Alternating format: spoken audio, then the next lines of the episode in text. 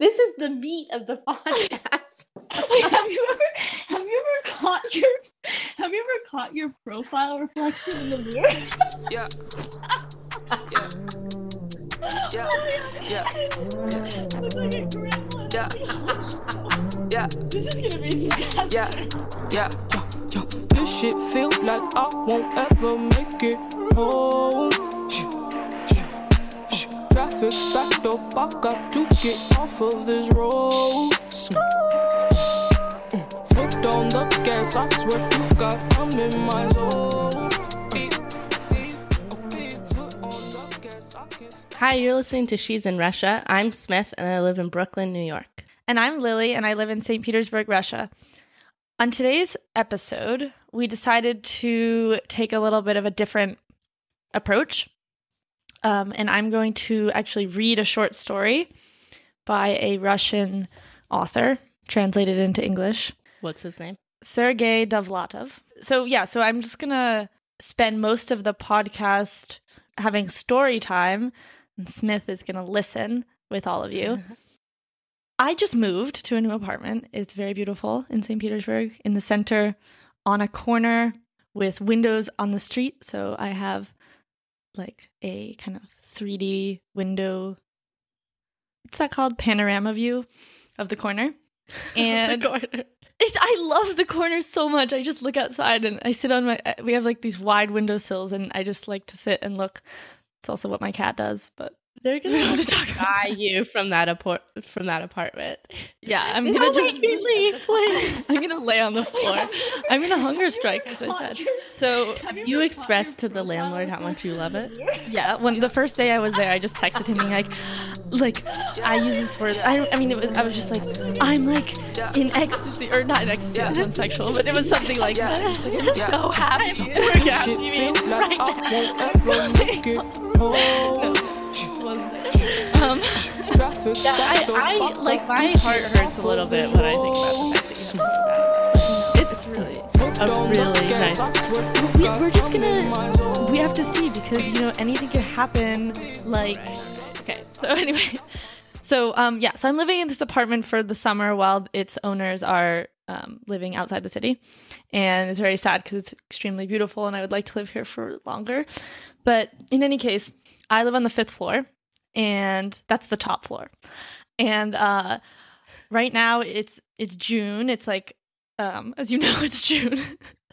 it's the white nights. It's, the also white nights. June, yeah. It's also June in America. What? so the White Nights, for anyone who doesn't know, is the name for when you're in the north and it's really light all the time in the summer, or like it stays light for almost 24 hours. And I don't know what it's called like in Alaska, but here it's called the White Nights. And this period of time. And we're at like the peak because the solstice will be June 21st. So basically, leading up to the 21st, it just gets lighter and lighter every day.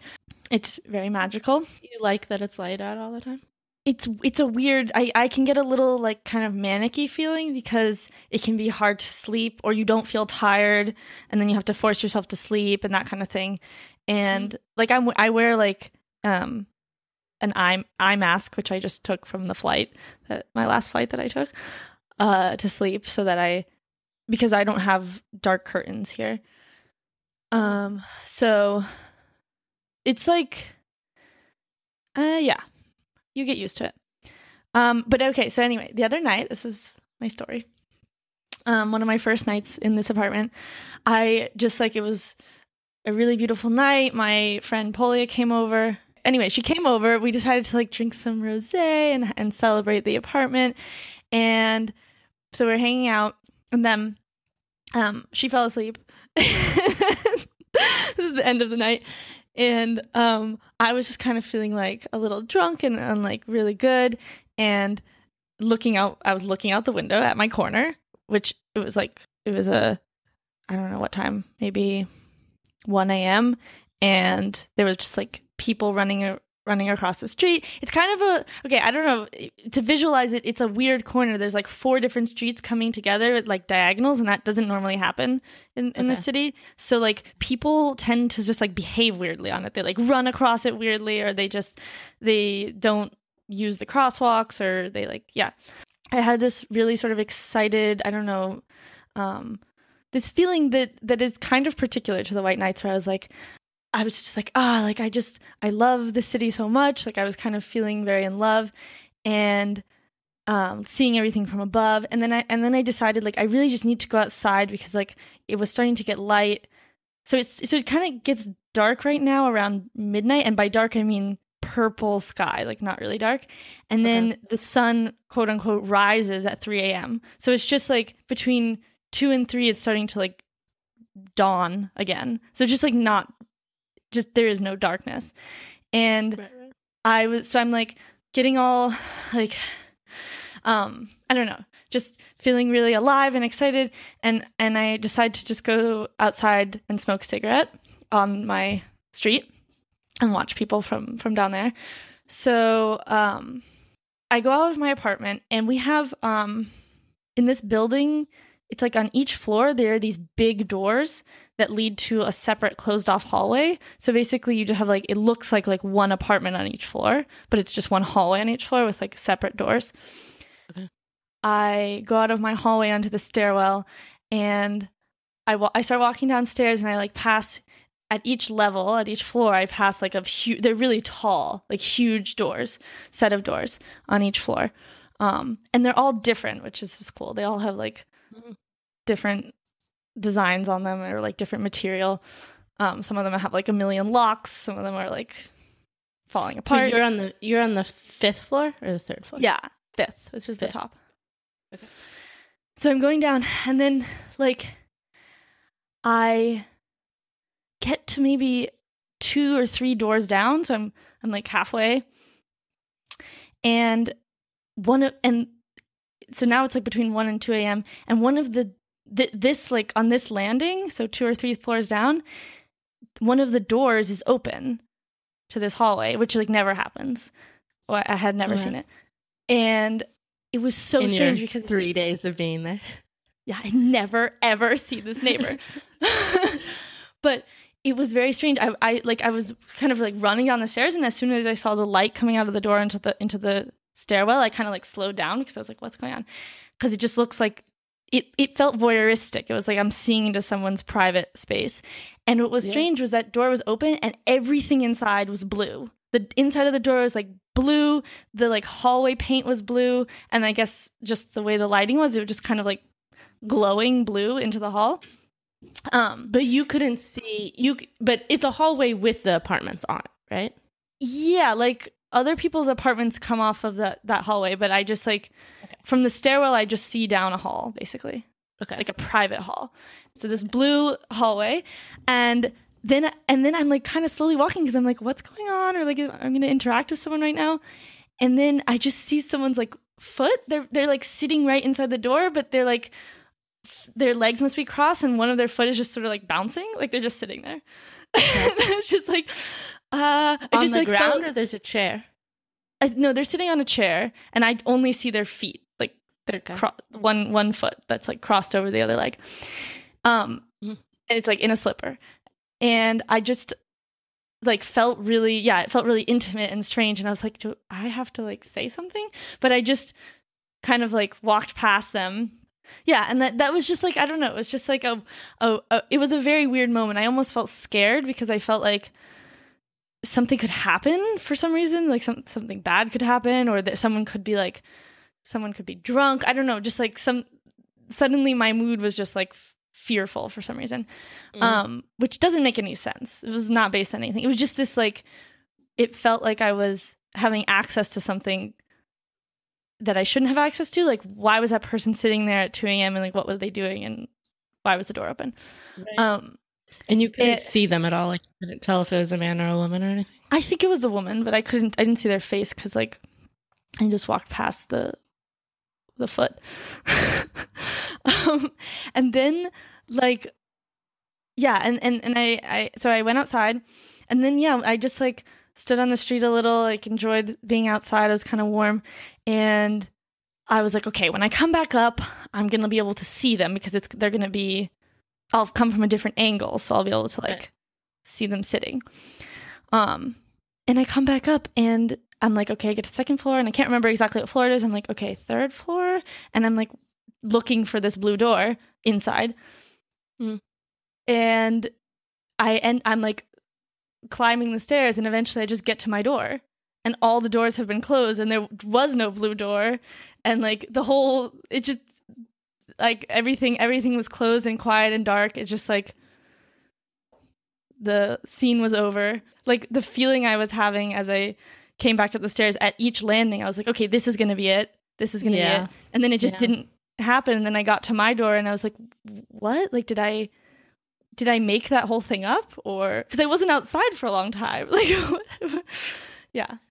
That that sort of thing I, that has the similar feeling to. Did you read? I don't remember what it's called, but did you read that like book as a kid where he finds that like chocolate shop and they give him chocolate and a little piece of chocolate and he eats it and then everything he eats after that turns to chocolate in his mouth and then he goes he goes back to find the place because it ends up being a curse. It sort of feels like a King Midas thing, but he goes back and the chocolate shop isn't there anymore. But it had that like similar sort of like eerie thing.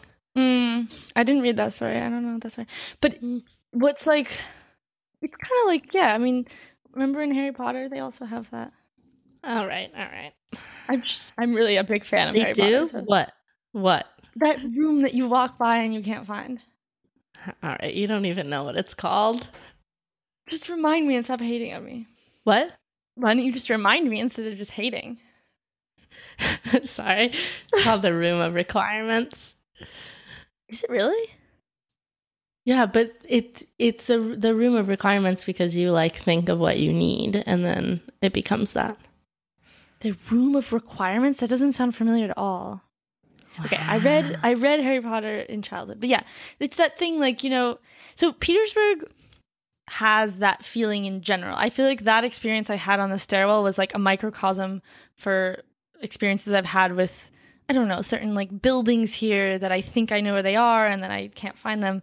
Um Mm. a lot of hidden things that are like in courtyards and and and the white Night- so like, sort of the timeliness of it is that I really feel like the White Nights period like enhances that strangeness kind of um Yeah, what's the word for that? surreal Yeah, I don't know. No? Maybe that that also feels and may like very like Murakami-ish. hmm yeah but like russian murakami it was really russian, Russian Murakami. Yeah, yeah. because like everything about it like the doors are very specific to like the buildings here they're like tall old doors and like this foot that i saw in the slipper is just like a very russian foot because it was just like Foot. Yeah. I mean, the sock, it was like in a sock, and then in this, those slide on slippers that are just like, you know, flimsy material with like a band across. Yeah. Mm-hmm. Yeah. Be Russian.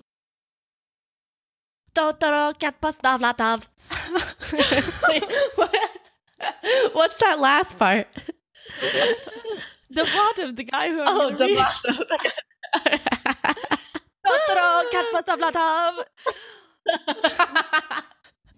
the. I love Okay, yeah. I'm just going to briefly introduce Sergei Dovlatov, whose story I will read to you today. He was born in 1941 in a city called Ufa, which is the capital city of the Republic of Bashkortostan in Russia. He, but basically, he grew up in Leningrad. He was evacuated to, or rather, his family was evacuated to Ufa at the beginning of the war. So 1941, World War II, Leningrad blockaded. Shitty place to be. Wait, wait. He was e- evacuated to Ufa. Now, he was born in Ufa. His family was evacuated, then he was born.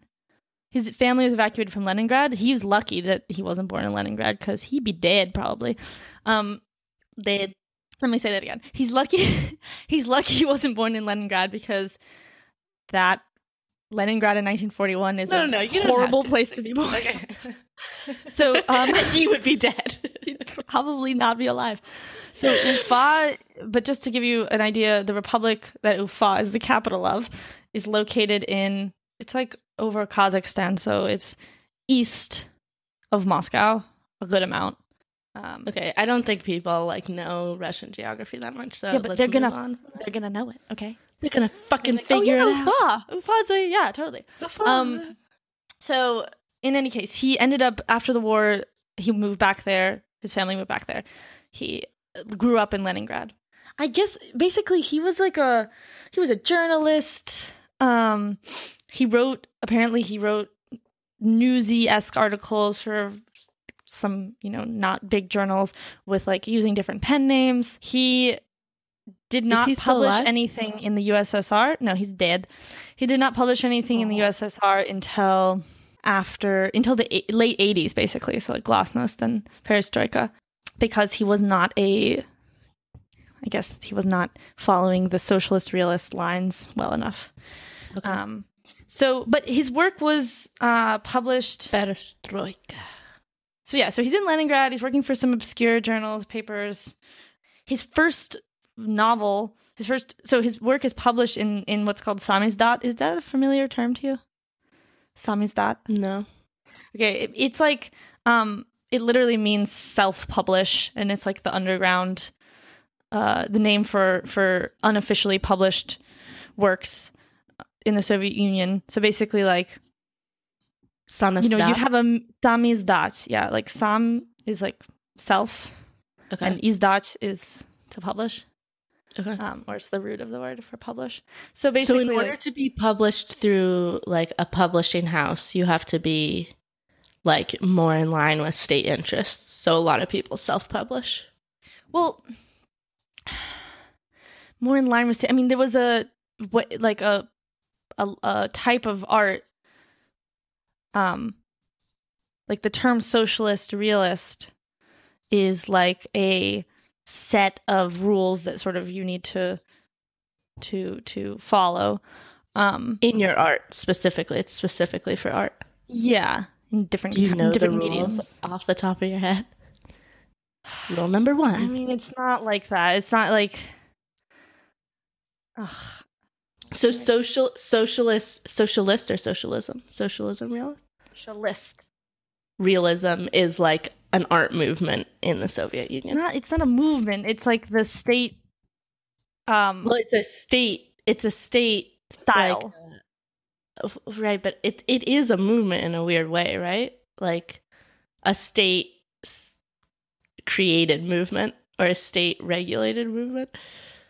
Yeah, I mean, like, okay, so the only thing it's not like it's I don't I don't think it's like rule number one, rule number two. But fir- first of all, one thing you have to remember is like writers who are being officially published in the Soviet Union are part of the Writers Union, and then like and and and Dovlatov is part of the Journalists Union or whatever. Um, and so yeah, I mean, it, it's a it's a form of censorship, basically, like let's take literature as the art form since we're talking about a s- we're talking about a writer. Um, but it applied to any medium of art basically but you like the rules are that you need to depict communist values you know like you need to glorify communism um in a realistic way. So what's like writers who who were officially published were able to work sometimes like you know work around that in in this is true of not just Russia but like any socialist country. With satire and you know with various like types of subtle rebellion. We should talk about that at some point. That sounds like interesting. yeah i mean this is like this is something that it's a big topic. That's why i'm sort of struggling. It's like when as a student of russian Right. literature we like covered socialist realism in my courses you know for more than five minutes. Um so um just know that like yeah Dovlatov was not published and then he, his first his first like officially published work was by a Russian Russian language publishing house in the US who I guess got it from Samizdat like it was sort of smuggled out of the country and Wait, wait, I'm sorry. Is Samizdat a? It's an organization. no it's the name for a phenomenon I would say Okay, so it's really just like literally self-publishing. yeah like uh, like manuscripts that you know are copied or like they cycle through so like you could be reading something that like it's all worn out because a lot of other people have read it yeah, people would pass basically like pass along manuscripts. And I guess somehow it got out of the country, and, and this U.S. publishing house, Russian language publishing house, published it in, in 1977. So this is like this was a big deal, and because that happened, he actually got um, kicked out of the Union of Journalists, and eventually, so this was sort of like what started the wheels turning for his emigration. He moved to New York in 1979, so just a couple years later, and he was much more in terms of his literature. He was much more successful in the states than he was in the USSR ever. Um, Okay. He started publishing things. He started his own magazine for Russian emigres, so his Russian language. Was called The New American. He published like much more prolifically in Russian, and he, like his, uh, like Joseph Brodsky, who is his, uh, sim- same generation as him, in a very similar kind of like story in an extreme rough sense, in, in the sense that he also emigrated to the states around the same time. They both were translated into English and published also in. Um, in any case, they're both published and read by an American audience. And Dovlatov, he ended up publishing a total of 10 short stories in the New Yorker during the 80s, and all, all translated into English. Right. One last little nugget about him is that in 2014, the city of New York named uh, a street after him in Queens. This is a street where he used to live. He lived there for 10 years. Um, Okay. the, the corner, the intersection of 63rd Drive and 108th Street in Queens is now called Sergei Dovlatov Way. And then he died in 1990 in New York um, from like heart failure. You know, some this is like separate, but we need to probably start being more mindful about actually making a feminist podcast because I don't think it's automatically feminist just because we happen to be two women. Yeah, I know. I thought You know? about that for a second because I'm not picking a female writer. And I was like, oh, fuck, I should have picked a female writer, but I just like don't know any. So Ah, awkward. There's that excuse. There it is. no, no, it's not a good excuse. Um, There just aren't any. It's so hard to find them. I definitely could have researched better um, in terms of picking a female author to read today because um, the majority of fiction authors that I read in college as a Russian literature major were male, the vast majority. A couple of female poets, very well known Mm. poets, are female. Um, but I think for another episode, if we have story time again, if we have story time again, I will for sure dig deeper into that issue and pick a female writer. But the the process I went through to pick this author, Dovlatov, for today was not very rigorous. It was just that I wanted to pick an author who is an emigre writer, so somebody who lived in the States specifically, um, to go with our theme. And I originally wanted to pick a short story that was like a Russian author writing about the US. That's not actually, that's maybe not the most important thing, but the fact that this is an emigre writer means that he was located. He was located in the US. He was located in New York when he wrote this. What year was it written? Okay, so I'm going to introduce it. Oh, Um, okay. But I just wanted to say that the process for picking it was, yeah, that I wanted to pick, yeah, a writer who was an emigre writer. Um, and I did originally want the story itself to be about the States or about New York, but uh, I actually haven't read this story. So this is just going to be me reading the story for the first time and probably a lot of people's first time hearing it. So I don't know where it's set, but I know that it was written in New York and it was published on May 5th, 1986 in the New Yorker. That's Gracie's birthday. That is Gracie's birthday. We mentioned Gracie a lot, Smith. Grace is one of our very good friends, and she will be guest appearing um, in a few episodes. Can you get a little more NPR on me? Hello. Get those lips closer and speak softly. We need radio voices. This is a, this is a lot. No, we don't. No, Yes, we do. don't. Well, I'm That's working the on mine. point of. Yeah, you just need radio sentences. Your voice is fine. Voice. Thank you. Foot on the gas, I swear to God, I'm in my zone. Beep, beep, beep, foot on the gas, I can't- Today I'm reading one of the stories published in the New Yorker. It is called The Colonel Says I Love You. Our world is absurd, I say to my wife, and a man's enemies are the people of his own house. My wife takes offense, though I say this as a joke. She comes back with, I'll tell you who your enemies are cheap port and bleached blondes, which means, I say, that I am a true Christian, for Christ taught us to love our enemies. Such conversations have been going on between us for 20 years, give or take a few weeks. I emigrated from Leningrad to America dreaming of divorce. The sole ground for divorce was my wife's extreme imperturbability. Her serenity possessed no limits. I still wonder that two opposite qualities, serenity and contrariness, can coexist in one person. We met in 1963. This is how it happened. I had a room in a communal apartment, but a room with its own entrance. The window faced a garbage dump. My friends got together practically every evening at my place. Once, I woke up in the middle of the night, saw the dirty dishes on the table and an overturned chair. Remembered the evening that had just been with a stab. Some of us had gone out for more vodka three times. Someone had actually said, Let's go get something to eat at Eliseev's. It's 300 meters there and about the same distance back. I started thinking about what breakfast would be like in a messy room. Suddenly, I sensed that I was not alone. Someone was sleeping on the couch between the refrigerator and the record player. There were rustlings and sighs. I asked, Who's there? Suppose it's Lena, a calm female voice answered unexpectedly. I got to thinking. You don't hear the name Lena so very often in my circle of friends. In my circle of friends, Tamaras and Larissas predominated. I asked, What's your status, Lena? To put it more simply, pause, pause. What's what's the? Do you know what that means? Like, what's the equivalent of a Tamara or a Larissa? Tamara, Larissa. Like Ashley. That's like actually like I don't know a lot of Tamara and Larissa's, so I don't know what he means that that. But I just like the. I think this is a kind of a point about like there's just not that many names, and it's like you can have a bunch of people with the same name in your friend group. Okay. Yeah. Tamara's and Larissa's, just a bunch of them. Um, but Lena is, or Lena, Lena. I think it's pronounced. I think it's probably Yelena. Sorry. Should I reread it as Lena? No, it's okay. I'm gonna leave all this in. Oh, hello everyone. Oh.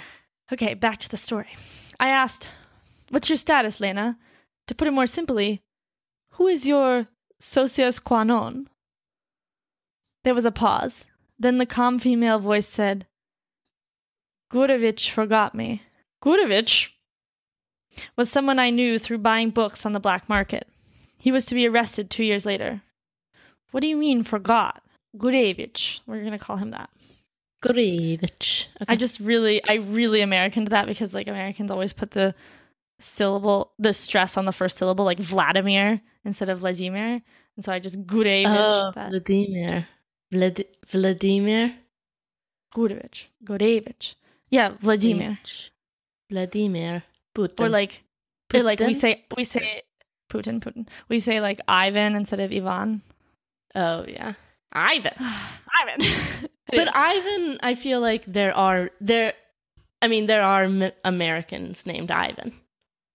Not Yeah, yeah. It's it's pronounced Ivan. yeah. Ivan.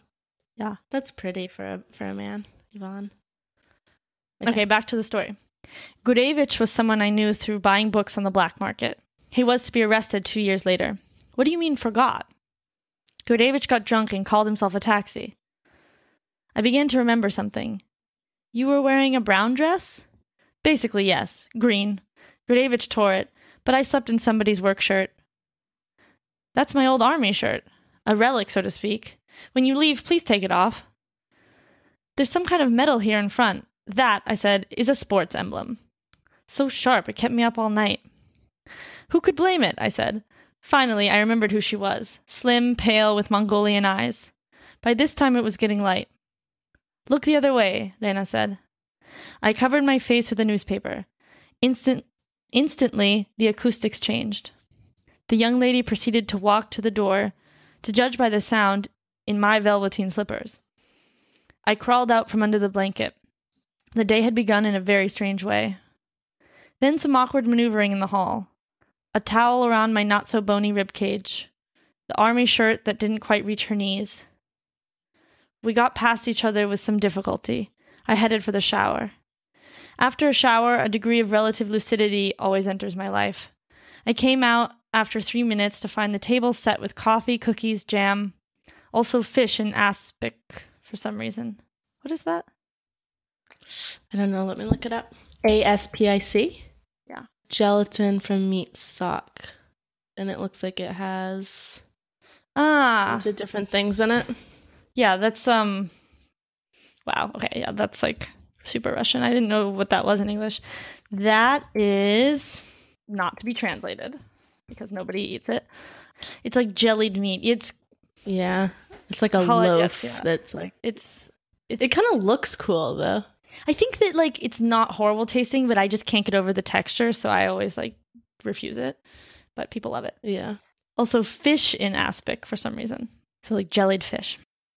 By this time, Lena had put on her dress, the classic rip by the collar, the mark of Fima Gurevich's unbridled sensuality, became her well. Truly, I said, it is green. We had breakfast, making varied small talk. It was all amiable, easy, and even pleasant, like a kind of corrective to the general craziness of the situation. Lena got her things together, put on her shoes, and said, I'm off. Thank you for a most pleasant morning. Then I heard her say, I'll be back around six. Good, I said. I thought of the time I was leaving a bathhouse with a friend when a policeman stopped us. We both got very tense and asked, What's going on? And he said, You wouldn't happen to remember when Akhmatova's Rosary was published? My friend said, 1914, Hyperborean Press, St. Petersburg. The police said, Thank you. Huh? You can go. Where? we asked. Wherever you wish, he answered. You're free. At that time, I had been struck by the mixture of the everyday with the absurd, and now I had a similar impression from Lena's I'll be back around 6. And I had an appointment at 5:30. To make matters worse, it was not with a woman but with an editor. After that, there was supposed to be a banquet celebrating someone's successful thesis defense. I called to cancel the appointment. The banquet I ignored. I rushed home from work in a taxi. I found myself thinking, I should have ordered another set of keys. I waited. she arrived close to six. She opened a string shopping bag and unpacked cans of food, eggs, and hake. You do whatever you have to do, she said, and I'll get all this ready. I had a wild thought. Maybe she's got me mixed up with somebody else? With some dear and close person? Maybe the world really has gone mad. We ate supper. I sat down to work on something I was writing. Lena washed the dishes and turned on the television. My television had not worked in two years, and now it suddenly started working, just like new. I noticed a few small changes. Some foreign jars had appeared above the sink. Something suede hung in my closet. A pair of short beige boots stood by the refrigerator. Even the scent of the air in the apartment was different. It grew late. Lena asked, Would you like tea or coffee? Tea. We drank tea with some kind of gingerbread cookies.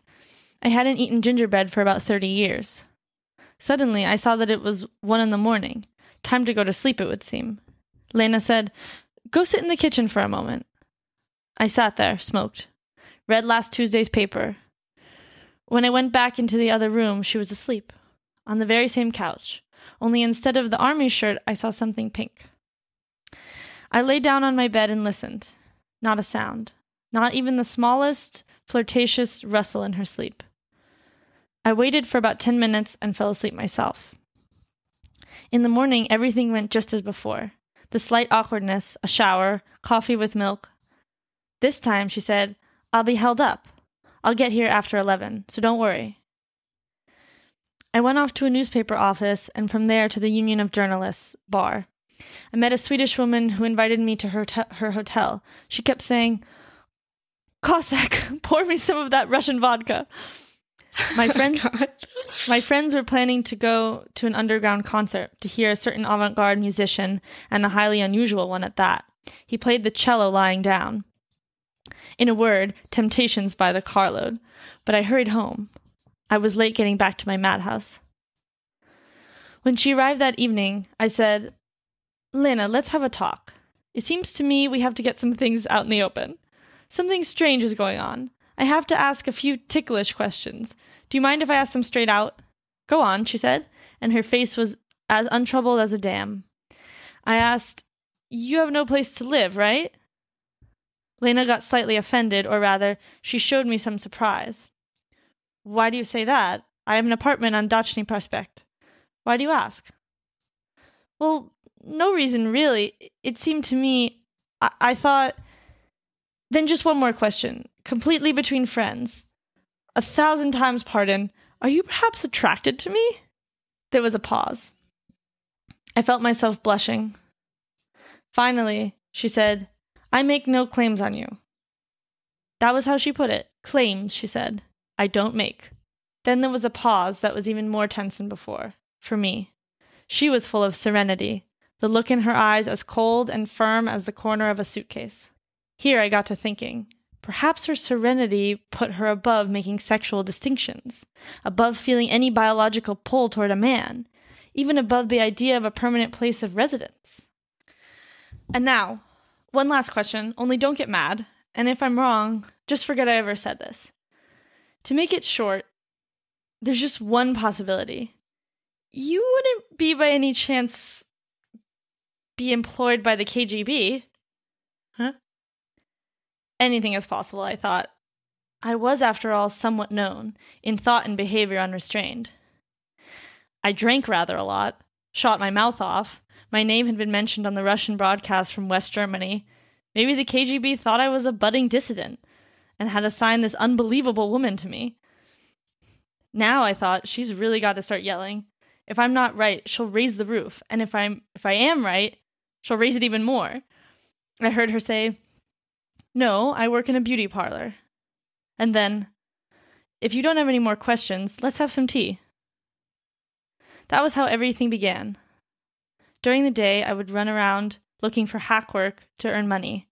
I would return home upset, humiliated, and bad tempered. Lena would ask, Do you want tea or coffee? We hardly talked. There were only brief, business like exchanges of information. She said things like, Someone named Beskin called, or Where's the laundry soap around here? My literary affairs did not interest her, and I didn't ask her questions either. Our madness took everyday, commonplace forms. My routine changed somewhat. Lady friends called less and less often. Well, why call if a calm female voice answers the phone? We remained absolutely unknown to each other. Lena was unbelievably silent and serene. Hers was not the tense silence of a spoiled loudmouth, and not the menacing silence of an anti tank mine, but the silent serenity of a tree root listening absently to the rustle of foliage. A week went by. Saturday morning, I couldn't stand it anymore. I said, No, I shouted, Lena, listen to me. Let me be completely frank. We are living like a married couple, but without the main element of married life. We keep house, you do the laundry. Please tell me, what does all this mean? I'm losing my mind. Lena looked at me with calm, friendly eyes. Am I in your way? D- do you want me to leave? I don't know what I want. I want to understand. Love, I understand. Lust, I understand. I understand everything but this normalized lunacy. If you were a KGB agent, then everything would be normal. I would even be pleased. There would at least be some kind of logic. But this way, Lena was silent, then said, If you want me to go, just say so. And then, lowering her narrow Mongolian eyes a little, If you need that, it's all right. What do you mean that? Her eyelashes lowered even more. Her voice sounded even calmer. In the sense of physical intimacy. No, no, I said. What for? Could I really dare, I thought, destroy the serenity in so gross a way? About two more weeks passed, and what saved me was vodka. I got drunk at the office party of a progressive publishing house, made it home close to one in the morning. Then, well, how shall I put it best? I forgot myself, encroached, took the aberrant road of the future jailbird Gurevich. It was not love, and it was certainly not a quote momentary weakness. It was an attempt to ward off chaos. The stone I threw sank without a ripple to the bottom of the ocean. We didn't even start addressing each other in the familiar form. A year later, a daughter was born to us, and we named her Katya. That was how we got acquainted. In the capacity of husband, I was a dubious catch. For years, I had no steady work. I had the tarnished appearance of a disqualified matador. My stories were not being published. I grew more and more bad tempered and less and less careful. In the summer of 1970, the first of my manuscripts found their way to the West. I began to have foreign acquaintances. They sat in our room till late at night and gladly drank vodka while they snacked on liver sausage. My communal neighbor, Tik- Tikhomirov, used to mutter in a threatening way, The people you know. Real Sinyavsky Daniel types, troublemakers. In the fall of that year, my name was again mentioned on some broadcast from the West. My stories did not interest Lena. In general, she took no interest in accomplishments as such. Her limited outlook seemed a part of her limitless tranquility. In this way, my life came under the rule of two opposing elements. An ocean of rising nonconformism raged to the left. To the right stretched the untroubled calm of bourgeois well being. And I stumbled along in between. Meanwhile, Lena had left her job in the beauty parlor and been hired as a proofreader by the Soviet writer publishing house. This surprised me. I didn't know she was so literate. Just as I didn't know much else and don't and don't to this day. A year later, she entered into conflict with the authorities. It happened like this. Her publishing house issued a limited edition of Anna Akhmatova's poetry. A very small number of copies were set aside for the staff, but some people were entirely passed over, and included among them was my wife. She went to see the director of the publishing house, Balashov, and stated her claims. Balashov said, You do not quite grasp the complexity of the political context. The largest part of the edition has to be sent abroad. We are obliged to throttle the voice of bourgeois propaganda. Throttle mine, Lena told him. From then on, a partial fellow dissident understanding formed between us. The years went by. Our daughter was growing up. She used to point at my shortwave radio and say, I put your BBC on the window. We had little money. We quarreled often. I would blow up, my wife would be silent. Silence is an enormous power. It ought to be banned by law, like biological warfare. I was always complaining about the absence of a future for me as a writer. Lena would say, Write 2,000 stories. They have to publish one of them. I would think, What's she talking about? What's the use of getting one story published? And even got offended, though, for no reason. Though for no reason. We saw scale differently. I put the emphasis on the unit, Lena on the mass. And she was right. You can only conquer with quantity. All of world history bears this out. I knew so little about my wife that I was constantly being surprised. Anything could that could ruffle her serenity took me by surprise. Once she burst into tears when someone from the House Management Committee said something insulting. To be honest, I was even pleased. It meant that her passions could be aroused. But this happened rarely. Most of the time, she was imperturbable. In the 1970s, emigration to the West began. Close friends were leaving. There were endless discussions about whether to leave or not. I kept insisting, what would there be for me to do there? It makes no sense to run from one's native home. If literature is a reprehensible activity, then our place is in prison. Lena gave no opinion. She seemed to have become even quieter. The days dragged on in endless depressing talk. At the dinner table, frequent trips to the airport to see people off, and conversations at night. I remember well that February day when Lena came home from work and said, That's it, we're leaving. I've had it. I tried to argue. I talked about the motherland, about God, about the benefits of withstanding intense social pressure, about the linguistic and cultural range available to us. I even spoke of birch trees, something for which I will never forgive myself. but Lena was already leaving the room to make a telephone call. I blew up and went off for a month to a job on the Pushkin estate near Pskov.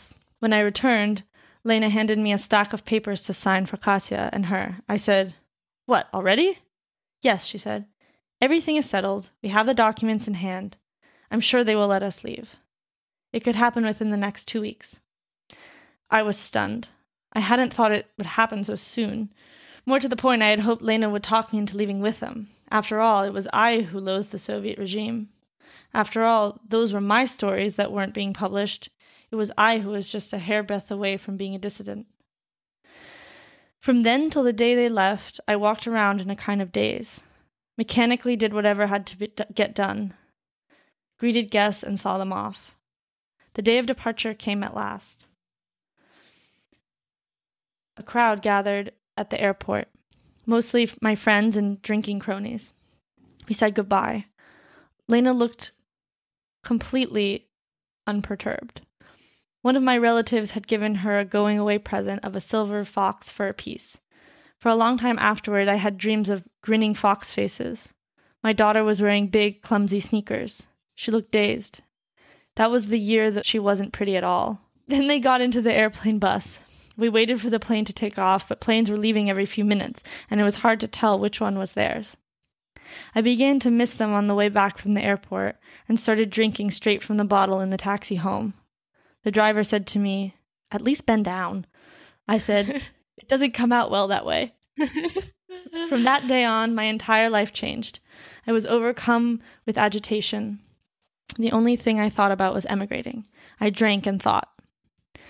Lena wrote postcards that were like coded messages. Rome is a large, beautiful city. By day, it's hot. By night, they play music. Katya as well. Prices are comparatively low. Her postcards were loaded with calm.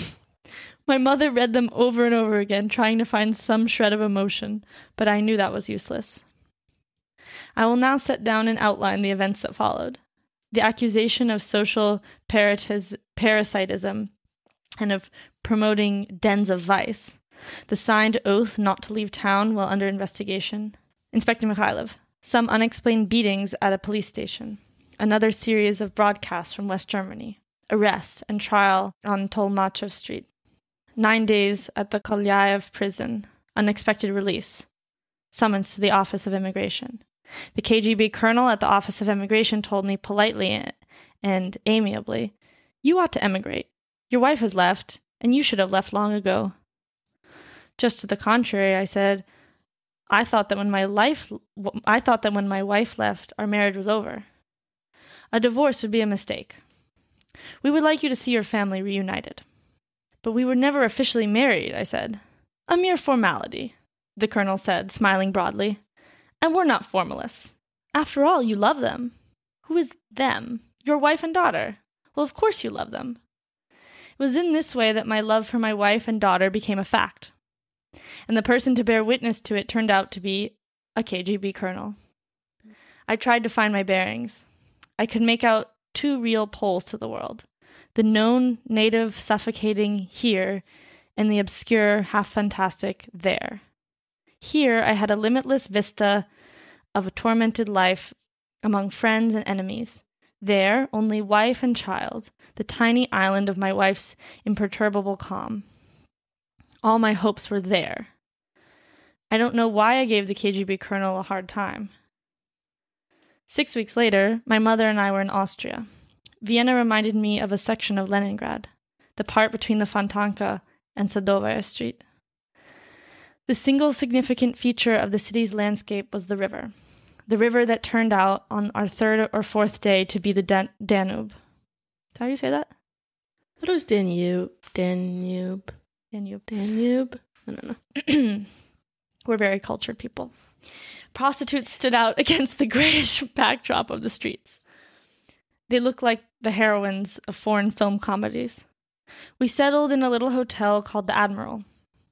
My mother read Solzhenitsyn day and night. I wrote some things for emigre journals and newspapers, mostly elaborating on my non existent dissident exploits. By that time, Lena had already settled in America. Her letters were more laconic than ever. I work as a typist for a Russian newspaper. Katya goes to school. Our neighborhood is comparatively safe. Our landlord is a nice middle aged American named Andrew Kovalenko. My mother and I lived in Austria till the summer. Vienna was our stepping stone between Leningrad and America. It's such a long way to come that it probably has to be done in two hops. Finally, we received our American papers. The seven hours above the ocean seem like an eternity to me. There's too little in the air of any interest. But the airplane was already American territory. The airline stewardess behaved like independent people. Friends were waiting for us at Kennedy Airport. A painter named Kulakov and his wife and son. As soon as the greetings were over, they immediately began railing against life in America. Buy a Toyota, old man, Kulakov said, or better still, a Volkswagen. American cars are crap. I asked, but where are Lena and Katya? Kulakov handed me a note. Make yourself at home. We were at the health club. We will be home around 8. There is food in the refrigerator. Lena. We drove to her apartment in Flushing. The surrounding low landscape reminded me of the seamy part of Leningrad, beyond the Moscow railway station. Skyscrapers were very much absent. My mother looked out the window and said, The streets are completely empty. This isn't a street, Kulakov objected. This is a highway. What does that mean, highway? My mother asked. Main road, I answered. Lena lived on the first floor of a small brick building. Kulakov helped carry in our suitcases. Then he said, Rest up, it's already night in Europe. I'll call you tomorrow. And he left. I had not, of course, expected to be met by a delegation of American writers, but Lena, I thought, could have come to the airport. My mother and I found ourselves in an empty apartment. There were mattresses on the floor in both of the two rooms. Clothes were strewn all over the place.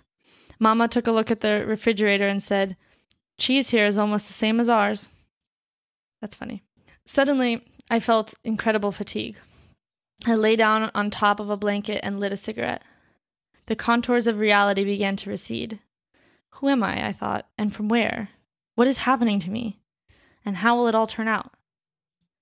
This new life already struck me as too commonplace to hold any significant changes.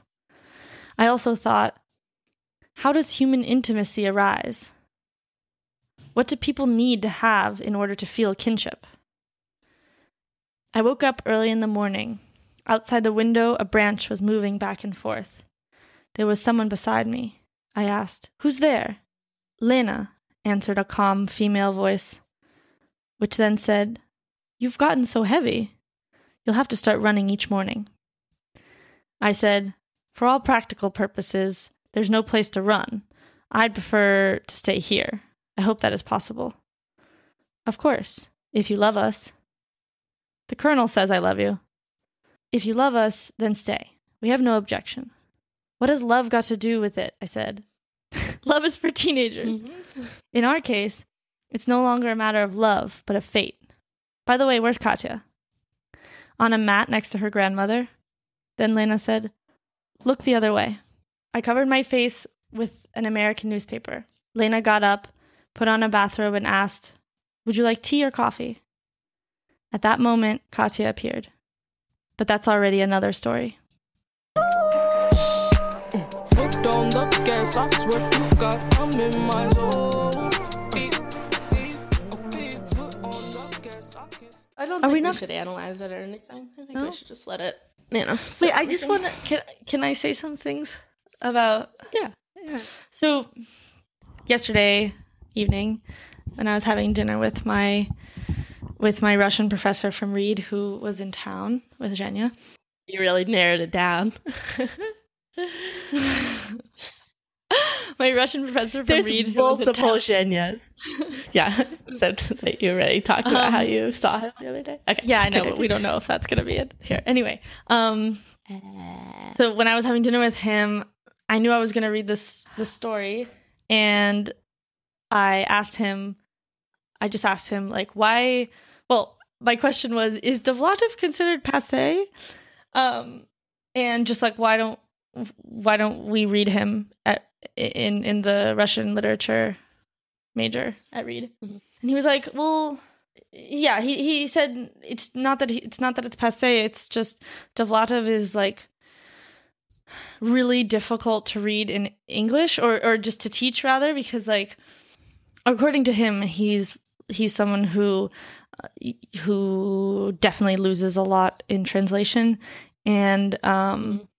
like there's all this there's so many layers and so much so much loaded in the language itself that like first of all you're losing that when you read it in translation and secondly if you're reading it in russian you're you have to explain all these things um it just it makes him a hard hard person to teach i guess um Mm. but because like you could see in this story even like as an example there were a lot of like um references so like not language related but just references to local things Right? Yeah. and like um like when the friends are drinking vodka in the beginning and they go they're like oh let's go to like Yeliseyev's it's like a it's like a really big expensive um store in St. Petersburg like that would be lost That still exists. yeah it's like a touristy place now but it's like But but that's the case with, With a lot- any. yeah. Well that's not a good example. So references are not like the only thing. I'm saying like there's on the one hand references which is language. always the case and then a language thing. And i was even like looking at the russian version of this story and um yeah like he so he his language can be very um sort of short and simple sometimes and like i i mean that's when i started reading his short i bought a book of his short stories when i moved here because like i hadn't read them at read but i had heard of him and was like this is a good person for me to read because it's it's like easy quote unquote to read him um Right.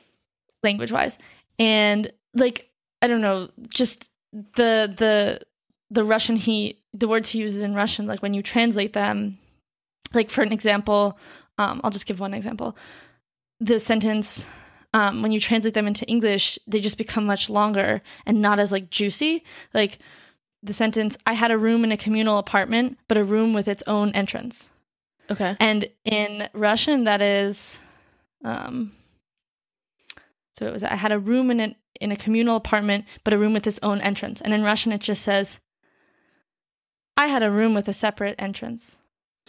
Okay. But when you say I had a room, like in this context, you know it's in a communal apartment.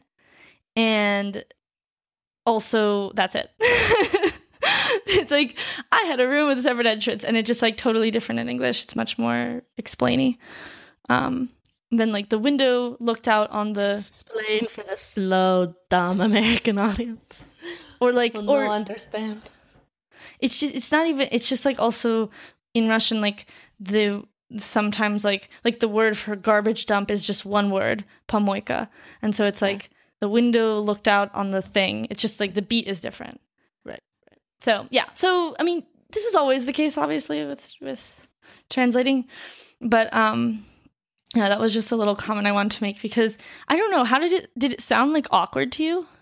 No, it didn't sound awkward to me. I the sentences were, felt short to me still, even though they weren't like as short as the original.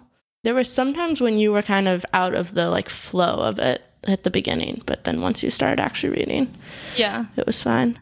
it only sounded awkward to me just some of the turns of phrases sounded awkward to me like they sounded translated But, But, Mm. but know, that's probably because you're you're more attuned to that sort of thing. okay anyway so no you don't have anything else to say about it I don't have anything in particular to say about it. I liked it. cool propaganda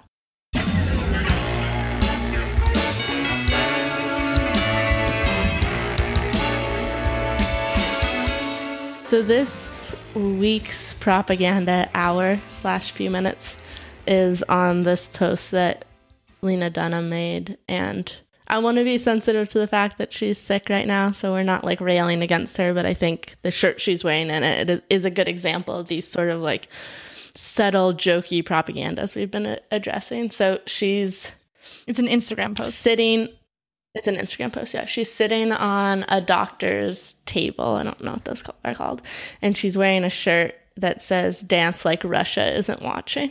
And sunglasses. And, and sunglasses and she's holding up i don't know some like medical thing in each hand. Yeah and then the caption says you can never say she didn't bring a very specific attitude for her checkups to her checkups. Yeah i mean the, the only thing that i really had to say about this is that sort of this like shifting from making jokes about the nsa watching to making jokes about russia watching um, i don't really have anything past that to say I mean, yeah, like what is this t-shirt? Why was it made? Why are people concerned about Ru- like how did how did it come from like this transition from the Russian government hacked into our official government databases to their spying on us? Is it the same? That doesn't seem the same to me. Spying on Yeah. everyday people, like w- w- is Yeah, that the same yeah. for everyone? Spying and hacking, it's all one thing. Yeah, probably in some sense. It's just like a conflated genre of thing. Um, w- one thing, like, I, wasn't around during the Cold War, so I don't know what the feeling was, but I think it's important to recognize that we're in like a meme age, which means that if like Russia is a hot word, then people are going to use it to like capitalize off of it. Right? Like in the same way that we put Russia in the title of our podcast, like people are going to put Russia on t shirts in order to sell t shirts. Right, right, right. That's yeah. which Meme- may have not been a thing during Cold War One. Yeah, I mean during the during the original Cold War, it's a little bit People different. were- like, And also maybe people were I don't I don't know. Maybe people were actually scared during the original Cold War and I don't I mean, I don't feel like people are scared now of Russia really.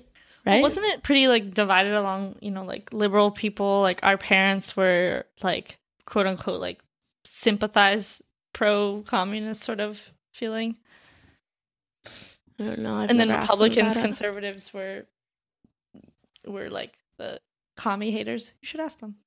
Well, maybe so, but like think about like JFK was dealing with the Cold War also and he was a Democrat. So I don't think it was Yeah, I don't know. I not exactly party lines, but yeah, it's yeah. And it, it went on for so long that the feeling about it certainly shifted, I'm sure, over the like Yeah, yeah. half century. many generations. Dance like Russia isn't watching. I mean, yeah. So it's a good point you made about like the sellability of a sort of meme, any meme like phrase. Like that's already a meme phrase, and then they just use like a buzzword, Russia. Right. So yeah, I see that. But it's weird to me that like, why is she? Why is Lena Dunham wearing that shirt? is that like a way of being liberal right Yeah. now? Yes. Yeah, totally. So okay, so you're like expressing your liberalness by saying that like Russia is spying on everyone and hacking everyone. Okay, Yeah. Yeah. that's so That is a weird thing, like super weird. signaling that you're liberal by implicating Russia. It's like almost like yeah, it's because it seems like it's because all that Trump represents as a figure and all that Russia represents are starting to sort of like conflate. Because Yeah. Trump is like pro Russia in a way, in the sense that he doesn't want to blame them for the things that a lot of people want to blame them for. Um, Right. So it's like, Well, but but keep in mind also that it's possible that Lena Dunham believes that Trump colluded with the Russians, not just like Trump is pro them. no, that's what I mean. Like people, so if everyone's saying like, that's what I mean, believe like the collusion, the hacking, like now because it's like if you hate Trump and Trump potentially was like worked or came to power because of the help of the Russian government, then it's like a projection of you hating Trump is to also hate Russian. It's just like a Yeah. it's been layered on top but uh, it's this is weird because it's i guess it's like jokingly anti-russian but uh, yeah like you said it's a replacement for our own government spying on us Yeah, yeah. which feels like kind of just straight up naive or something to be like again like it's all happening somewhere else it's not happening here Right. it's that's sort of the yeah i mean this this t-shirt is like a microcosm for the I, I feel you keep using that word microcosm, but I don't think that's right. representation Yeah, like microcosm in my mind is like a mini environment that represents like a, a bigger environment. You know, but I'm not using environment like uh biologically. I'm just saying like general. Like all the context of a given place. yeah it's not okay it's not microcosm you're right it's not correct it's like a, a there's a term for this and i'm not going to be able to remember it but it's like a a representative example Yeah.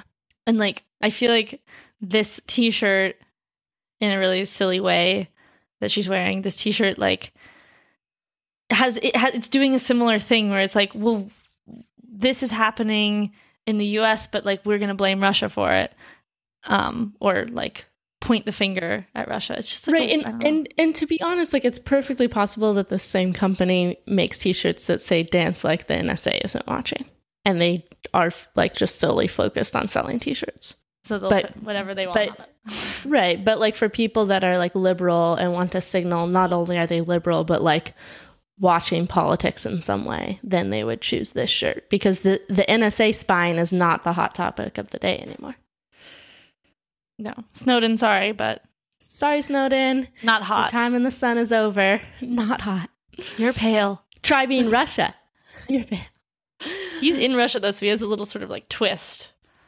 you know? Yeah, that's true. like, wait, I'm still here.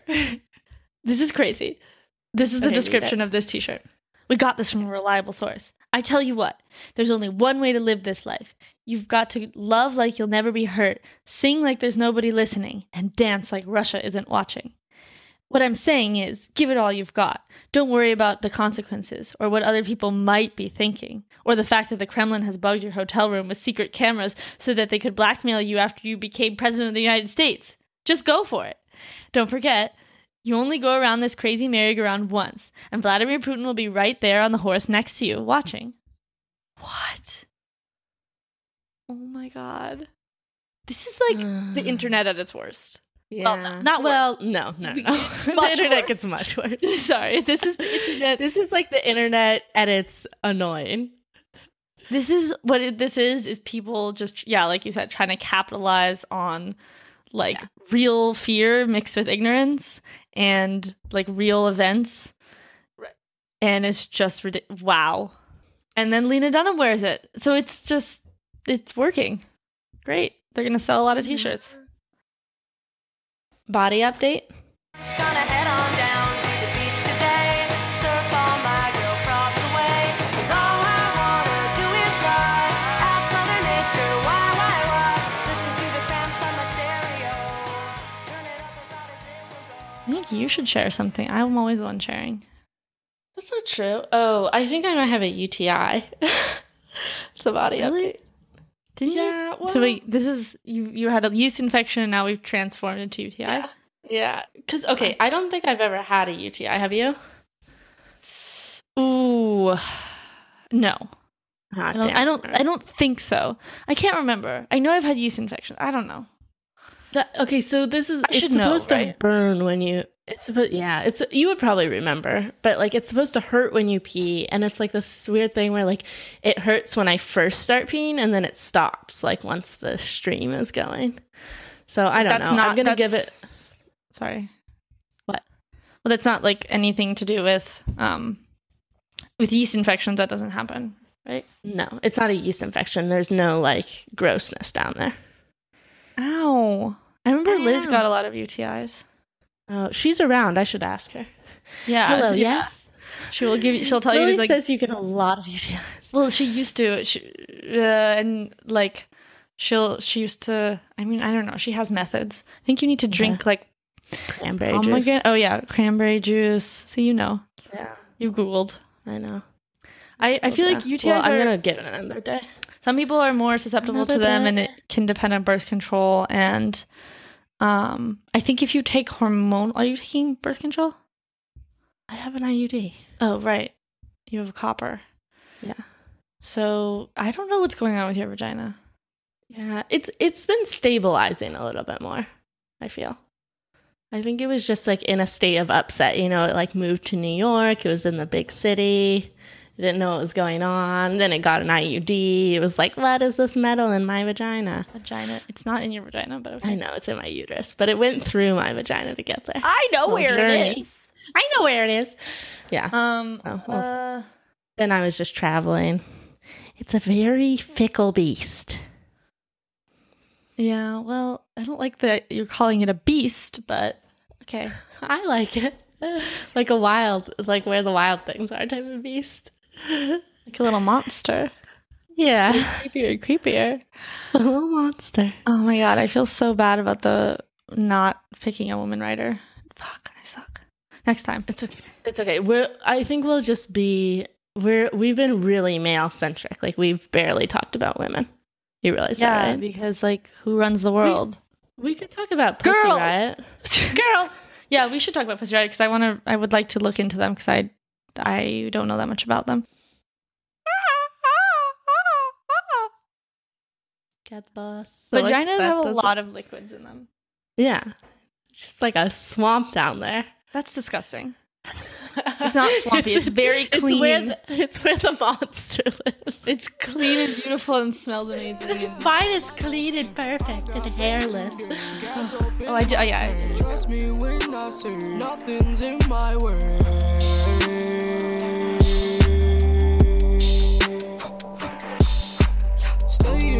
My lane, fast car, race car games. This car in my name, dropped off, fuck the rain. That's the end of the episode. Thanks for listening.